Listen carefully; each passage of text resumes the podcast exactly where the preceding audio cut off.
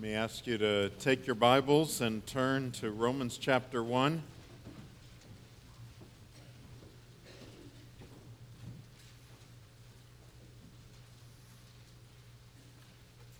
If you weren't able to be here last week, I want to encourage you to go online or get a CD from our front office. I'm not in the habit of plugging my own sermons, but we've begun a series in Romans, and last week we introduced it and had some important material in terms of where we're going in Romans, about the author, and some of the focus of Romans. So if you have that opportunity, I want to encourage you to take advantage to hear that. This week, we're still going to be in the rather lengthy greeting section of Romans, and one of the reasons this greeting from the Apostle Paul is longer is because the church in Rome didn't know him as well, and he had not met them. He did not plant that church. Unlike many of his, where his letters went to, they were churches that were very familiar with him. And so it's stretched out, and he is, in essence, building a rapport with them here before he jumps into just the wonderful theology that we're going to see coming up very quickly, and not only theology, but the very practical aspects of that theology. Now, in this section that I'm about to read, there's many subjects, but we're going to look at two of them today: prayer and gifts of the Spirit. And either one of those, well, you could do a whole series on either one of those. But you could certainly do individual sermons on both of those from right here in Romans. But we're going to take them together because I'm convinced they're related. And so as I read this to you and as you follow along, I want you to ask yourself, now, how do these two fit together? Why are we lumping these two great subjects together for our message today? So Romans 1, beginning with verse 8. First, I thank my God through Jesus Christ for all of you, because your faith is proclaimed in all the world.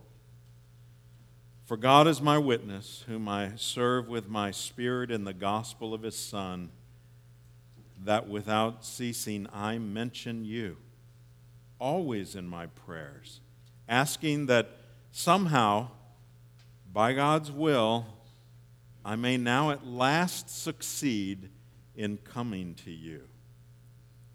For I long to see you, that I may impart to you some spiritual gift to strengthen you.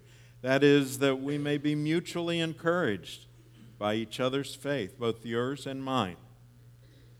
I do not want you to be unaware, brothers, that I have often intended to come to you, but thus far have been prevented, in order that I may reap some harvest among you as well as among the rest of the Gentiles.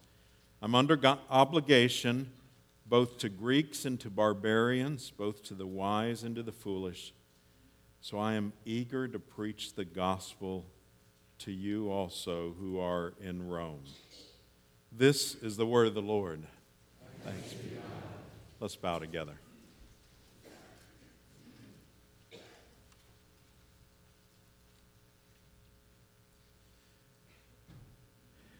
Lord, we thank you for every carefully chosen word in this passage that is before us today. And it wasn't just carefully chosen by the Apostle Paul. These words were chosen by you to be presented through your Holy Spirit, and you chose to use Paul but you also preserve them so that today we would read them and we would study them. And so, Lord, will you teach us through them? Will you help us even as we prepare to move toward this precious sacrament before us? Will you prepare our hearts in these moments? We pray in Jesus' precious name. Amen. So I'll tell you the connection. It's encouragement. That's how the two of them, prayer and the gifts of the Spirit, in this passage, in my view, are connected together. And so I want us to take a look at how he uses those two aspects of the faith with the church in Rome. He starts out by encouragement with prayer in verses 8 through 10. He wants to make sure that they know, they're absolutely convinced that even though he hasn't ever been there, that he has regularly prayed for them. And he begins with talking about his thanksgiving for them. Verse 8, "First, I thank my God through Jesus Christ for all of you, because your faith is proclaimed in all the world." Now notice what Paul does. He is specific with God about what he's thankful for, because their faith is proclaimed in all the world. And why do I say that's encouragement? Well, think what it would mean to those folks. He just may be telling them something that they really didn't know, that they didn't know that they had that reputation. I've had the privilege of being out in the community. I hope you've experienced this too from time to time. But I've been out in the community and talking with people that may or may not know me, and it comes up that, well, what do you do? I'm the pastor of St. Andrew's Presbyterian Church, and they think for a second, they say, oh, yeah.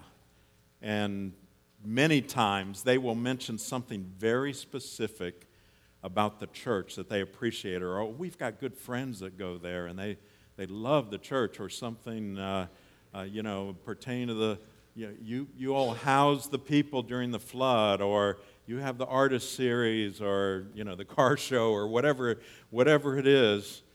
And it's always such an encouragement when I hear. And by the way, if they don't like us, they usually don't say, "Oh yeah, you're the," They don't. they don't tend to do that to me, at least. So, but it's always such a great encouragement when I hear that reputation, especially if there's something that I wasn't even aware about, where people in our church have ministered. And here, Paul is making sure that they know, look, your faith is widely known throughout the world of that day. Now, I want you to notice, though, what Paul does not say when he talks about this prayer. He doesn't say, I've been thinking of you. Uh-oh. Maybe you're one of those. And by the way, I don't have anybody specific in mind, so. But I hear this a lot. Somebody is going in the hospital, or there's something going on in their life, and somebody else says to them, well, I'll be thinking about you. Don't bother with that. And you know what? If you say that to me, that doesn't encourage me. I'll be thinking about you. And if you catch me in just the wrong mood, I might even say, don't bother thinking about me unless you're going to pray for me too. I've only said that a few times in my whole ministry, okay? But do you get it? You know, to say, I'll be thinking about it, that's off a Hallmark card. You don't even have to believe in God to say that to somebody. But we who believe in a sovereign God, who is in control of the entire universe, what we need to be doing is saying, I will pray for you. And then do it. You got to do it. Preferably even right then and there if it's appropriate. But make sure it's a promise. And when I say if it's appropriate, I've been in that position. I had somebody who... Well, it was another pastor, and we saw each other at a store, and we were out in the parking lot. We were just chatting with one another, and I said, okay, well, we'll see you. And he said, well, let me pray for you. And it was, you know, lots of people in the parking lot and everything. And I said, okay, you know, and he kind of put his arm on me and so on, and there we were in the middle of it, and he prayed. Let's just say it was a long prayer, okay? And I kind of found myself, you know, with one eye kind of looking around. And when it was my turn to pray, I don't know what I said, but it was something like, yeah, and God bless him too, amen, you know. So there's I really did appreciate, you know, him praying for me, and there's, you know, I'm sure he saw it as being a witness and everything. There's a difference between being a witness and being a display or something like that. So be sensitive to the one you're praying for if you're going to do it right then and there. But that's the best way. And you know what? You can pray over the phone too. With somebody. And don't ever hesitate to do that. Now, don't ask me. I haven't figured out theologically yet if you're leaving a voicemail, whether when you pray it counts then or when they actually hear it. I haven't figured that one out, but you can pray over the phone too. His encouragement to them was that he was constantly praying for them and thanking God for them. And that should be our encouragement to one another. Now, notice that Paul even encourages the Roman church, even in his unanswered prayers. Look at what he says, and think about this. In verse 10, he talks about it, that at last I may succeed in coming to you. Verse 13, I do not want you to be unaware, brothers, that I have often intended to come to you, but thus far have been prevented. So here we see Paul, under the inspiration of the Holy Spirit, making sure that if the Christians in Rome had any concern at all about why he hadn't been to see them, and realistically, that could have been a concern. They might have said, here we are in the shadow of the government of Rome, and Paul is out there visiting all these other churches, and he's never come here. We don't know that they said that, but that I could understand if they might have wondered that.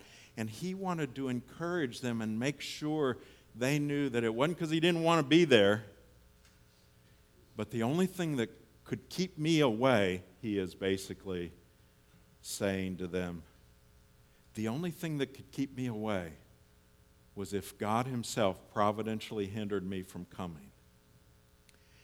And so I believe that would have been an encouragement to them. Paul believed in God's providential timing, and he was passing that on to them. By the way, this may sound a little strange too, but I hope you're actually encouraged in some way by Paul's unanswered prayer. Now let me explain. Here we have the Apostle Paul, and all of us have had unanswered prayer. And I think sometimes we have the tendency to say, well, what's wrong with me? What am I doing wrong in this prayer formula or something like that, that God isn't answering my prayer? Well, if you've ever, and there are things that will hinder our prayer. The Scripture talks about those. If there's, unrepentant sin in our life and things like that that can hinder our relationship with God. If we're asking against His will, things like that. But here we have the Apostle Paul asking seemingly in a right way, in the name of Jesus, based upon the work of Jesus Christ, to the Father, and asking for something that from our perspective, I think we could say, yeah, that'd be good if he could go to Rome. That's an important church. He needs to be able to go there. And yet God's answer for him at that time was no.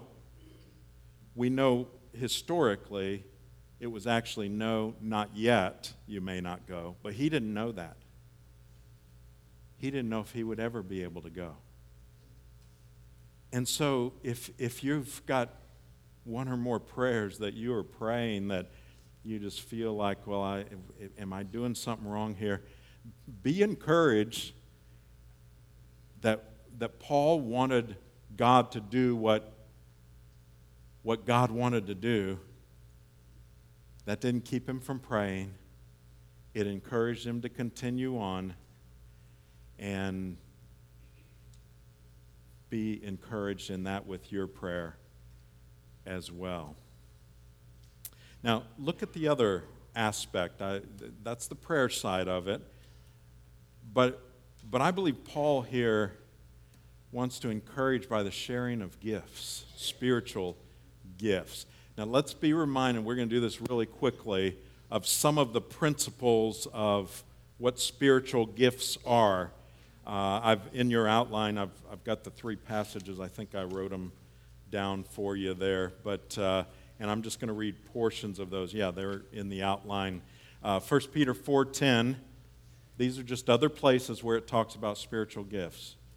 1 Peter 4:10, as each has received a gift, use it to serve one another as good stewards of God's varied grace. So we're going to pull some principles about spiritual gifts out of this. The first one is that basically each one has received a gift. And so here's what that means for us here today. If you're trusting in Christ alone for your eternal life, if you're one of His children, then you've received at least one spiritual gift. And no, you are not the one exception. Some of you may say, well, I don't know what my gift is. That's different than saying I don't have a gift. But look, sometimes I think we make this way too complicated in trying to analyze what people's gifts are. Let me give you the simplest rule of thumb that I know. It's not foolproof, but here it is basically. If you see a need and you can fill that need, then God has probably given you a gift to do that. For one thing, lots of people, you won't even see that need. But if God has given you a gift in that area, then you will see it. And then you say, well, yeah, I could do that. Then you should do it. Now, I don't want to oversimplify, but that's a place to begin. And then what will happen is either that gift will be confirmed in your own heart and by the church, or someone, it may be that another area is a better area of giftedness. Okay, back to this passage still in 1 Peter 4. Gifts are not for our own edification or building up. They're to be used to serve one another. So God doesn't give you gifts just to make you happy or fulfilled or anything like that. They're to be used for others within the kingdom. Romans 12, verse 6, and we'll get to this in depth later on, but here's what it says. Having gifts that differ according to the grace given to us, let us use them. Same two principles there. If prophecy in proportion to our faith, if service in our serving, the one who teaches in his teaching, the one who exhorts in his exhortation, the one who contributes in generosity, the one who leads with zeal, the one who does acts of mercy with cheerfulness. So what we see here is that not everyone has the same gifts, and so we all have to use them if the kingdom is going to advance. If the church is going to be edified, if it's going to be built up, we all have to use our gifts. And then over in 1 Corinthians 12, and I'm not going to read the whole passage, but it says this, for the body does not consist of one member but of many. And if you remember this passage, he intersperses illustrations of the human body with the body of Christ. As it is, God arranged the members in the body, each one of them as he chose. So whatever gift you have or gifts you have, it's because he chose to give you that one. So be thankful for it. Don't envy the other gifts. Be thankful for whatever ones he chose for you. If all were a single member, where would the body be? As it is, there are many parts, yet one body. But God has so composed the body, giving greater honor to the part that lacked it, that there may be no division in the body, that the members may have the same care for one another. And then this was what Pastor Mark was mentioning earlier. If one member suffers, all suffer together. If one member is honored, all rejoice together. Now you're the body of Christ and individually members of it. So he is talking about how intertwined we are as the body. This is the section in talking about the human body where he says the eye can't say to the hand, I don't need you. The head can't say to the foot, I don't need you. You can't do that in the human body. And we mustn't do that in the body of Christ. Every part affects all the others. And if one part is doing well, all rejoice. One part suffers, we all suffer. So those are general principles about how gifts of the Spirit are to be used. Let's look at what Paul says in this passage. And he's not teaching specifically about gifts in this reading, but we can still learn about them from how he talks about them. The gifts of the Spirit are for edification and strengthening. Edification means building up. Verse 11, for I long to see you that I may impart to you some spiritual gift to strengthen you. Now that's just a reinforcement that spiritual gifts are to be used to strengthen other people, for one another, not just to strengthen ourselves. They are not about self-edification. They're about building up the body of Christ. That's what honors him. That's what brings him glory. And then we need to understand also from this that everyone needs that encouragement. Verse 12. That is, that we may be mutually encouraged by each other's faith, both yours and mine. Mutually encouraged. Now, this is showing us that even the Apostle Paul needs encouragement. He could have easily said, look, I want to come and strengthen you, to use my gifts to strengthen this church. And they would have been thankful for that. They would have been happy. But he says it in such a way that makes it clear, look, you may want me, you may even need me to come, but I need you as well. If the Apostle Paul needed encouragement, surely we need encouragement as well. And that comes back to us letting others minister to us. Now let me get close to home again here. I know that there are a number of you that are unselfish, that love to minister to other people, but you're pretty lousy at letting people minister to you.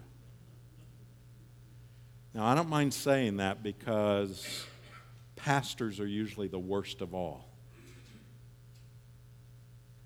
You want to minister to others, but when it comes to accepting ministry, you find it really, really hard. It may be how you were raised and you think, well, I can get through this, I'll be all right, and things like that. But you know what? That's not the way it's supposed to work. So, I've evaluated this in myself. I think one of the issues there, as often as not, when people won't accept ministry, is pride. Being too proud to accept from others. And there's no place for that in the body of Christ. And not only that, and that's a sin, pride certainly is. But if you don't let others minister to you, you're robbing from them the opportunity to use their gift and do that which God has called them to do. We mustn't do that to one another. So prayer and gifts of the Spirit can be used to encourage. So here's how you should be encouraged. Both gifts are from God for our benefit. Prayer is this. Prayer is God saying, I'm the creator and sustainer of the universe, but I'm also your Father, and I want you to talk to me. What an invitation that is. And the gifts are God saying, I want to use you in building my kingdom. I don't need you. I don't need anything else, but I want to use you in the building of my kingdom. So here's the Church of Rome, facing opposition and the hatred of the world they live in. And Paul speaks into their lives to encourage them. And here we are, the church in Colombia, small portion of it, St. Andrew's Presbyterian Church. And we are called to encourage. In Hebrews 10:24, it talks about why we come together. Let us consider how to stir one another up to love and good works, not neglecting to meet together as is the habit of some, but encouraging one another, and all the more as you see the day drawing near. So here's what the writer is saying is that, it's almost like the accordion effect. We come together. We should encourage one another. Encourage one another in our gifts, in using our gifts, in receiving other people's gifts. And then we go apart. We go out into our work world and our neighborhood and all that. And then we come back together like on Wednesday night, and we encourage one another, and then we go out and then we come back together. But here's the thing I want you to know. Everyone in this room, every single person in this room, can use encouragement about something. And here's our encouragement to do that. Now, why? Well, it's out of gratitude. As we approach this table, the why is because of what Jesus Christ did for us on the cross. And this table is God reminding us of His great love for us in providing redemption for us. And it is to encourage and then to spiritually strengthen us to do that which he has called us to. This is how he put it in 1 Corinthians 11. I received from the Lord what I also delivered to you, that the Lord Jesus, on the night when he was betrayed, took bread, and when he had given thanks, he broke it and said, "This is my body, which is for you. Do this in remembrance of me." In the same way also, he took the cup after supper, saying, "This cup is the new covenant in my blood. Do this as often as you drink it in remembrance of me. For as often as you eat this bread and drink the cup,"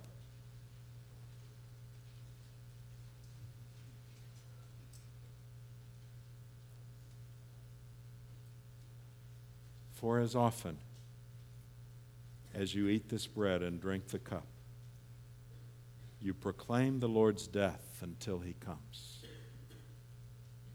Whoever therefore eats the bread or drinks the cup of the Lord in an unworthy manner will be guilty concerning the body and blood of the Lord. Let a person examine himself then, and so eat of the bread and drink of the cup. For anyone who eats and drinks without discerning the body eats and drinks judgment on himself. I hope you can hear this is a serious thing. This is not just something we do. This is a precious gift that was bought at the highest cost possible. The body and blood of the Lord Jesus Christ. And it's a gift for his children, for you who are trusting in Christ alone for your eternal life. And if you're here today and you haven't come to that point yet, I'm so glad you're here. I'm glad you could hear the beauty of the encouragement of what it means to be inside of the body of Christ. I'm glad you can watch this beautiful sacrament that strengthens us and encourages us to go out. But if you're not trusting in Christ for your eternal life, when the elements come to you, when they're passed, just pass them right on by. No one's going to judge you for that. But God says, whatever you do, don't make a mockery of this, because you would have to contend with him over that. You eat and drink judgment upon yourself if you take this and you're not part of the family. You who have young children that haven't yet professed their faith in Christ, let me encourage you to withhold it from them for now until they have made that public profession of faith. Teach them about it. Let them look forward to that. Don't just say, no, don't. Explain the beauty of this and repentance and preparing our hearts for this. Let's bow together.